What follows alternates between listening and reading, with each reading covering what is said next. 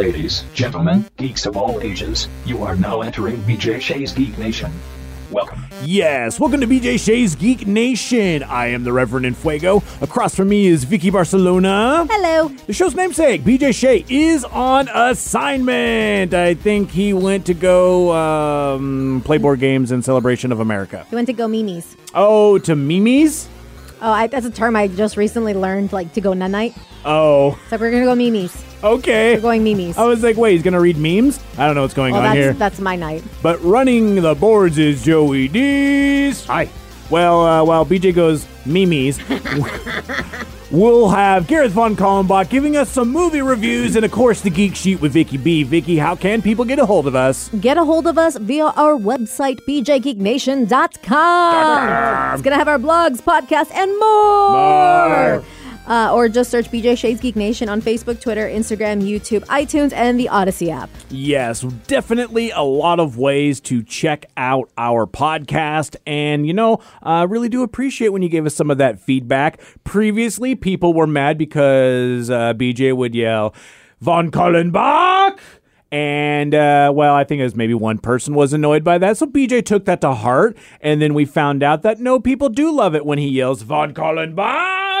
And uh, well, since he isn't here, I did it twice for y'all. And uh, we're gonna be uh, speaking with uh, Mr. Von Kallenbach. Yay. Three times the charm. Right now, Gareth Von Kallenbach joins us from Skewed and Reviewed, that is sknr.net. And a lot of the times, especially these last couple of weeks, and gosh, maybe the whole year, we haven't been able to go see movies, so there haven't been any movie reviews. But what we have done is done a lot of movie news. But now theaters are open, people get to go see the movies in person. And Gareth, you've had a chance to be able to do that, even starting with last week's Fast Nine. Uh, what did you think about Fast Nine? Yeah, so Fast Nine, as everyone knows, was originally due out last year, and like a lot of films, it was either sold off to a streaming service or um, delayed. And of course, they delayed it, and it came out. It's done very well overseas, done very well locally. And you know, the trick about it is, it's one of these films that you have to really be in the right frame of mind to enjoy. And by that, I mean you can sit there and tear it to pieces and go, this is absolutely absurd. This is absolutely preposterous. There's no way this would work. Uh, you know, prime example is they're running through a jungle in one of the early scenes, and my wife said, so they take a muscle car to go running through the jungle in. Uh, and I'm like, you know, if if that's your most unrealistic thing, you better sit back. You've got a long way to go, and that's kind of the beauty of it because, as she, as she pointed out, and I think she summed it up very well, it's just so absurd, stupid, and ludicrous. Which is ironic because Ludacris is actually a cast that you you sit there going, how much how much dumber and more unrealistic can they be? And yet you're hooked to every single frame, and it's like and that's the whole point. It's almost like you wonder if when they get into the writer's room, if they sit down and go, what is the craziest, most off the wall thing we could come up with? And you look over the history of the recent films. We've got the submarine. We've got the airplane chase on the runway that never seemed to end. You know, 20, mi- 20 minutes later at high speed, they're still going down the runway. And, you know, you're like, just how long is that thing? You have the train high.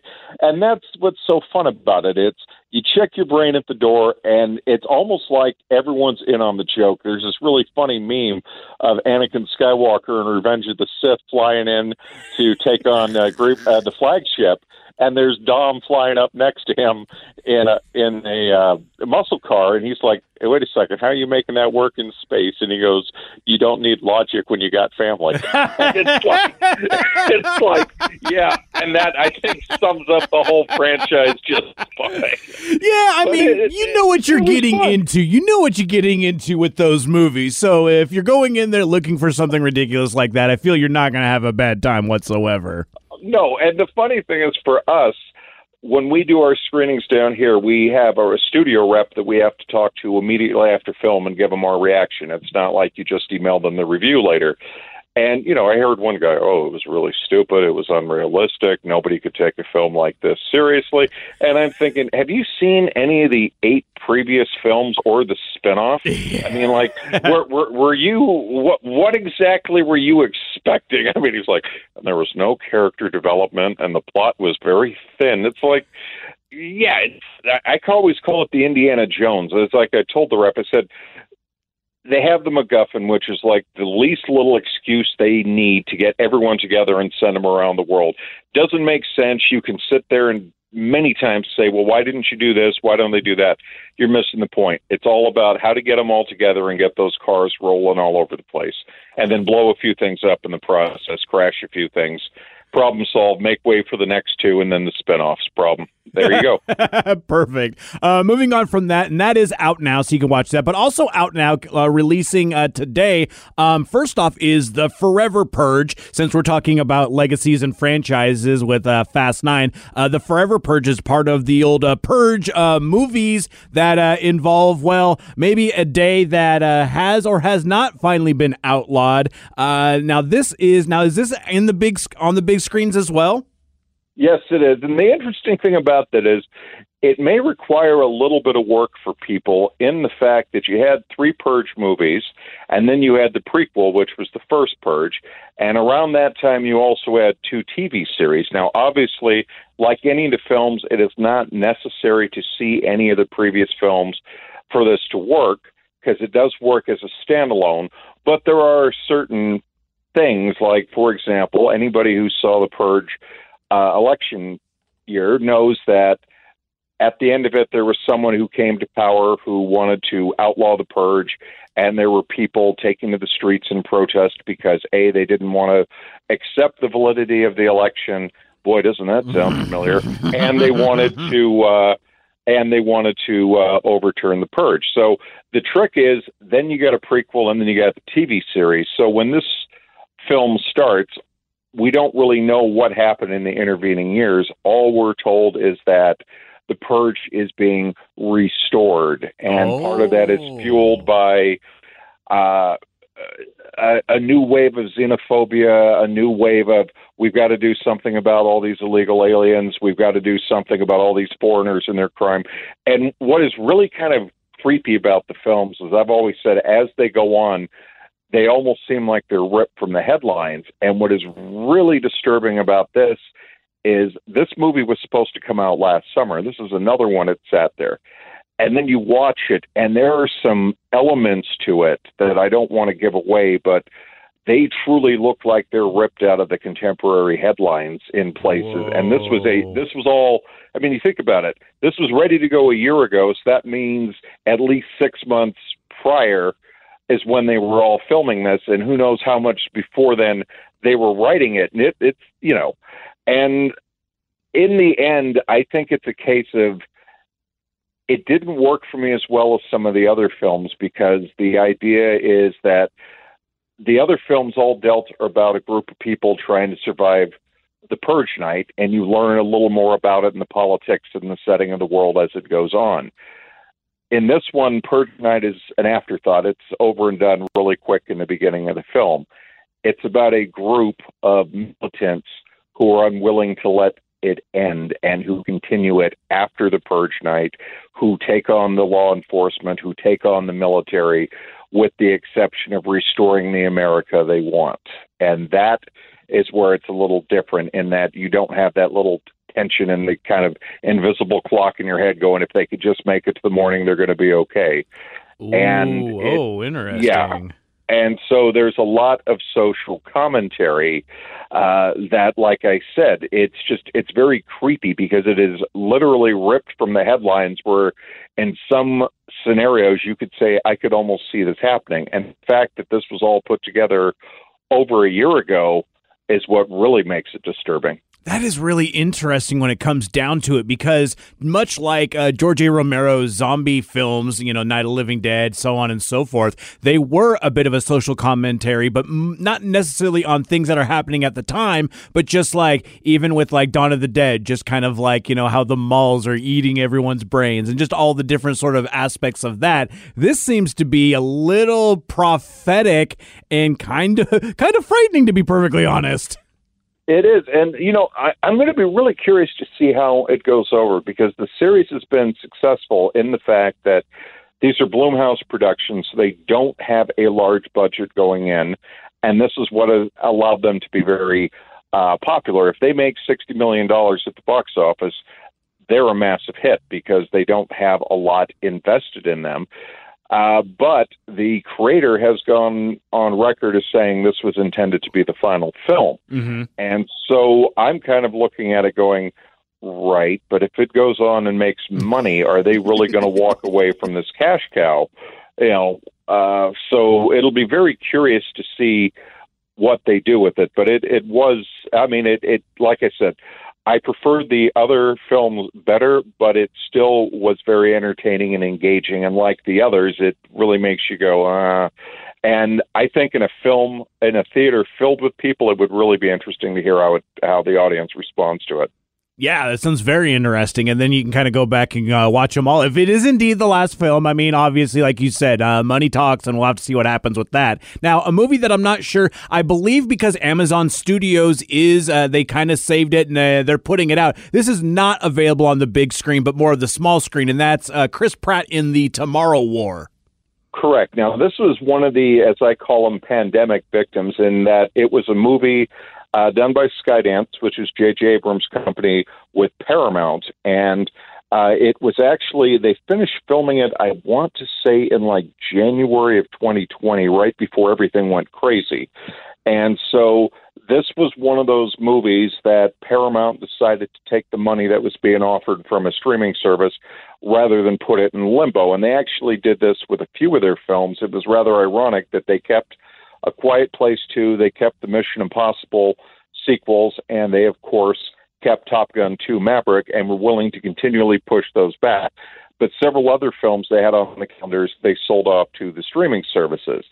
And this is a really interesting case in that it's a high budget film that you could say is better than you would expect to see offered as a streaming service movie, but you're not quite sure it would have completely blown the box office doors off at the theater. I mean, it, it would have been uh. a hit, but would it have been a 200, 300, 400 million dollar hit? Who knows? So I could see it's kind of one of those things where Paramount was essentially nobody really knows the full number, but you can essentially say production cost and some profit were guaranteed by selling it to Amazon let's take the safe bet because who knows when the right time to put this in the theaters will come.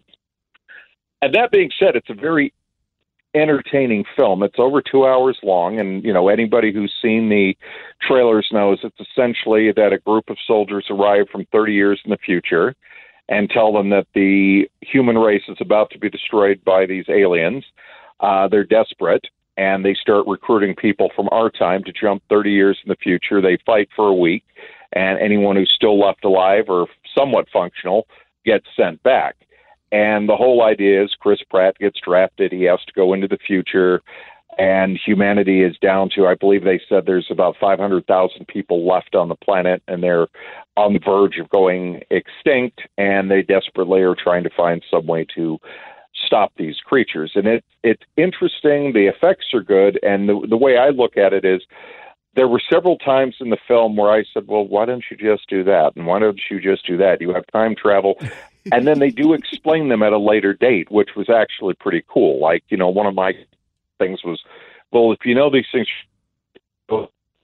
there's between now and then building up defenses so the moment they uh, arrive you, you know you're prepared and they address all of that later much later in the film to do address it and there's a lot of action the effects are pretty good and so it, it's kind of like, you know, I look at it and, okay, there's elements of various other things, but it is just what you want. It's kind of that gather everyone around, just watch two hours of mayhem and enjoy the ride. And it, you know, for for that standpoint, it worked very well. And then you add the fact that it's streaming. It's like, yeah, why not? You'd be, you know, why not turn it on and see what it's all about? Exactly. I mean, even though you said that it was two hours long, you got the pause feature. Like, if you got to use the bathroom, you can go ahead and do it. and if you yeah, and if you and if you decide, oh, I don't like the story, this is too stupid. The effects are decent, and there's some fu- you know there's some fun comic relief characters thrown in, and there's some you know decent action, and you know why not? And, and um, some really good supporting players. Let's put it that way. Fans of 24 will appreciate uh, some of the supporting characters that are in it, and uh, you know go from there. I, I you know what I'm really curious to see is it doesn't end on any cliffhanger or anything like this, but I'm very curious to see if Amazon has sequel rights or if they stay with Paramount. And if it's a hit, will they try to say, um, let's roll the dice and make a new chapter? Because we all know that Amazon has not had problems throwing out huge amounts of money to do, produce content. Look at the amount of money they're spending on the Lord of the Rings series and so Yeah, on. right. So exactly. So it- it'll be fun to see that. I'm actually kind of excited for that. And now, finally, next week is the big release a lot of people are waiting for. We've got Black Widow, the return to the MCU with the character who, you know, spoilers if you happen to know, and she doesn't make it very far, but this is a prequel to uh, to the character, and I I would imagine that it fleshes out the character a bit more.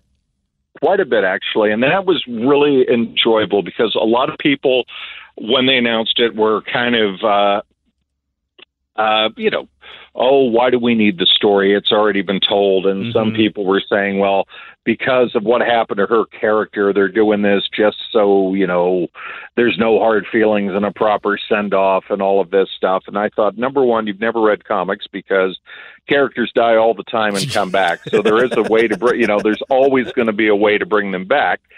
And what was so interesting about it was number one, there was all this flack about Disney needs to release this on streaming, and they kept delaying it and they kept delaying it.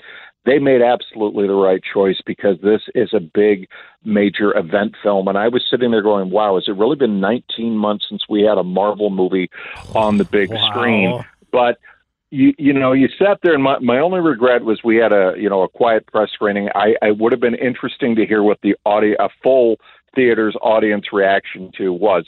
But it was uh, you know it, it was great. You get all of this backstory about her. You learn about elements of her life as a child but they don't make the whole movie about that. It's essentially a story set between captain america's civil war and Avengers Infinity War. And it fills in the gap about what she was doing on the run while you get flashbacks about her earlier life and the Red Room. And then, without giving anything away, they have obviously a scene, well, only one, but there is a scene in the trailer, in the credits, and it ties in with the TV series, not just Oh. ones that oh. are out, ones that are coming. And now I understand why there were some people saying they needed to put this out before certain TV series aired. And it's like, no, it still works perfectly fine this way because it is still a prequel. And it just, to me, really drove home why Marvel continues to hit one after another after another while stu- other studios have struggled to adapt superhero films over the decades why some have been unable to have consistent quality and franchises. You know you look at some of the DC characters for every you know one, the first Wonder Woman hit the second film didn't go over so well. Justice League didn't meet expect you know we can go on and on forever about this. Yeah. it's because Marvel, for whatever, you know, some people always want to complain. There is a plan. There is a person at the top who has a very clear vision for several decades of these films, it seems. They cast well. They are not opposed to making changes if certain things are not working, bringing in different directors, cast people. The stories are interesting and they lock together. It's not, it doesn't seem like they're making these up as they go. They clearly seem to be saying, we're doing this because this is going to affect something down here. I mean, look at the new wave of films coming. They start off phase four with the prequel, But then you sit here and you have uh, Doctor Strange in the Mouth of Madness after we get Shang-Chi, after we get the Eternals, after we get the next Spider-Man film. And then you find out, oh, yeah, uh, WandaVision ties into that. And now we're hearing that, oh, yeah, you know what? Loki actually ties into it too, because that bonus scene after the last episode, WandaVision, a couple of days ago, they changed it up just a tiny bit. Yeah. Just a tiny bit and added something in, and people are saying, oh my goodness, that's probably something that's coming in the Loki series right now. And you can see there is a plan. And then you hear all these things about the next Spider Man film deals with the multiverse. And then, you know, you go on and on. And then you get all these questions like look at the trailer for the Eternals. They were they've been here for centuries and have never been involved per se Yeah. until now. And you go what is making them get involved now? And then you know you you hear about all these other things. There's the Thor movie. There's the Ant-Man movie. There is they just began production today on uh, Wakanda Forever the new Black Panther film. And it's so interesting. And there's so many of these live action series in the works. You know, you got the Hawkeye one coming, you've got Miss Marvel coming, and you know, there's another Captain Marvel movie coming, and let's not even talk about Blade, and then the fact that oh yeah, they've got the rights to Fantastic Four and Deadpool and the X Men, and you can just see they've probably got the next ten years of these films already and TV shows already plotted out, and they're already sitting there going you know, how do we link in what we're doing now with what we want to do, but also what's come before? And that's what's so exciting. And that's one of the things that actually kind of gets me stoked as well too because you were talking about DC and just the simple fact that Marvel, I mean, they had a plan for the Infinity Saga and they're definitely doing so much more with the uh, the multiverse as they're uh, leading into it. I just feel that a lot of people are expecting like some sort of bombastic thing to come out of like a lot of the television shows. I mean, everyone was freaking out thinking that, you know, Mephisto is going to show up in WandaVision or somebody else that might show up in Loki. We don't even know at this point in time. So it's kind of entertaining at that aspect just to kind of see how things are now slowly piecing together, but then also watching everybody lose their minds over, you know, a, a post credit scene that may have just been edited to fix a small thing, or it may be have used, been done to include a character whom we don't know yet. Exactly. And what I find really interesting is uh, I have enjoyed the series, but to me, they work better as series. I don't think they would have worked as films per se Yeah. because there's a lot more backstory and a lot less action. And I think it was really interesting for me to see that when Black Widow finally arrived on the big screen, they keep the movies as event level entertainment. These become mm-hmm. must see. That's why they put $200 million into them. They're not being cheap with the TV series, but with the TV series, they have the ability, you know, such as the most recent Loki episode. They basically didn't do anything but talk for the entire film. There was a very short uh, episode, excuse me, there was a very short action scene, but then there was that post credit scene, and you go, oh, now this is interesting. This is really setting up possibilities. And that's the whole thing. It's the ability to say, we hope we've earned your faith enough to know we're definitely going somewhere with this. Just be a little patient. We're not just going to fill up every five minutes with a action scene and just wait till you see where this all leads. Super excited for all of this. Some great movie reviews there. People go out to the theaters and buy some popcorn with that crappy butter. remember remember how awesome those were? Well, go back and re-experience that if you can. Stay safe everyone and definitely check out sknr.net that's skewed and reviewed. Get all those movie reviews, get the TV that uh, TV show news and all the other stuff as well that you want. Uh, again, skewed and reviewed. Thank you so much, Gareth. Anytime. Take care. Thank you so much, Gareth. And yes, a lot of movies out there to be watching uh, right now with uh, F9, The Forever Purge, and The Tomorrow War, and, uh, you know, in the future with Black Widow. a lot of fun stuff with that. But now it is time to get to. The Geek Sheet with Vicky B. All right, Vicky, what do you got for us? Uh, some uh, something kind of cool for me because it's uh, you know local, specifically to where I grew up. Okay. So there's a very famous actor that went to the same high school as I did, of course, uh, different years because he's older than me. I know, I know. Who is it? Chris Pratt. Yes, he is. Yeah. Crispy Rat. Excuse me. Uh, What? Chris Pratt. Crispy rat. Well, that was the the joke. Chris Pratt. Oh. Uh, anywho, Chris Pratt is also from Lake Stevens and went to the same high school as I did, which is probably the coolest thing my high school can say. Like they're like, yeah, Vicky. That, No, yeah, no, Vicky. It's, uh, everyone could be. Uh, yeah, isn't your name on a wall of fame or something like that? Uh, it's, you know, the bathroom maybe. Oh. Oh wow. Still. Womp womp. and it was probably me wall. who wrote it. I mean, a lot of people look at it, right?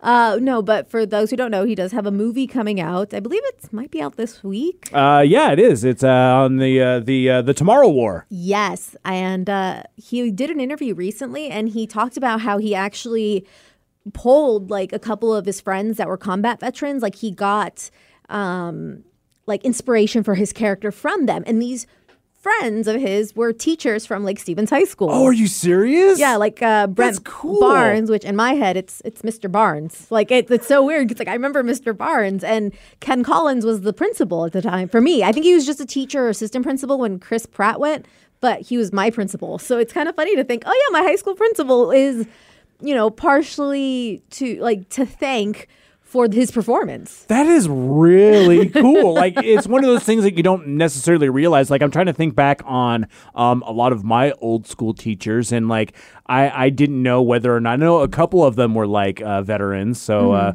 like if I was, I'm obviously not going to be uh, uh, asking about a role for that. But it's kind of interesting just that he was able to remember that or like or he stays in contact with Yeah. these people. And I think that's that's really awesome that you're able to not only draw inspiration from a certain point in your life, but also like still be able to have them around and tell them about it and have them, you know, actually get to see it. Right. And I mean, it's got to be a hoot for them as well because, like, I have to feel that as a teacher, that you would be very stoked to have one of your students uh, excelling at anything, Right. much less being a Hollywood superstar at this point. And it's funny because like I always like Mr. Collins, the principal, uh, Ken Collins. He always uh, he was always very nice whenever I did interact with him. Like, and I I, I stay not that I stayed out of trouble. I just stayed out of getting caught. No, there you go. That being said. I didn't have many interactions with him because I was good at not getting caught. But he was always very nice, but he was always very like what's the word? Stoic is not quite the word. He's just very, you know, like very military esque in the sense like he stood up straight, you know, told it how it is. Like he was very nice, but he also accepted no nonsense. So like I, I, it's like I could see it. Like so, I'm very curious to watch this and see if I can point out any. I'm like, oh, there's Mr. Barnes. Oh, there's Mr. Collins. And by the way, when you become an adult, you can never go back to like your teachers and call them by their first names. I feel like that's illegal. It is very strange. I hadn't, I didn't go back, and I haven't talked to many of my uh, uh, high school teachers, but I did uh, with the librarian because she was the one, Mrs. Collins. So I Aw, even can't right. call, I can't call her Linda. Like, there's no, way I can do that. Um, but I, I, I went back and I thanked her because she was the one who got me reading Hitchhiker's Guide to the Galaxy, and was like, the number 42 will be very important for you in the future after you read these. I was like, oh yeah, you're right. So I wanted to go back and thank her, but it was that same thing.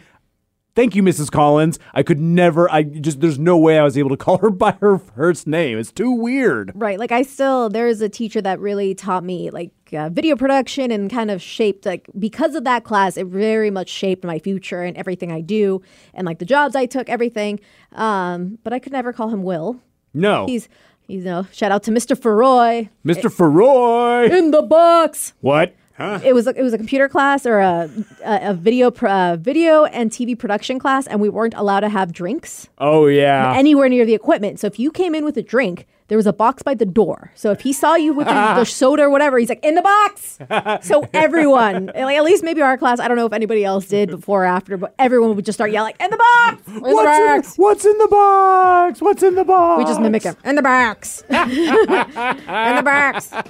I would love to hear people's uh, shout outs to their teachers, how they influence them. Uh, Especially whether something nerdy, but not Yeah. necessarily just that. absolutely. And until next time, guys, stay nerdy.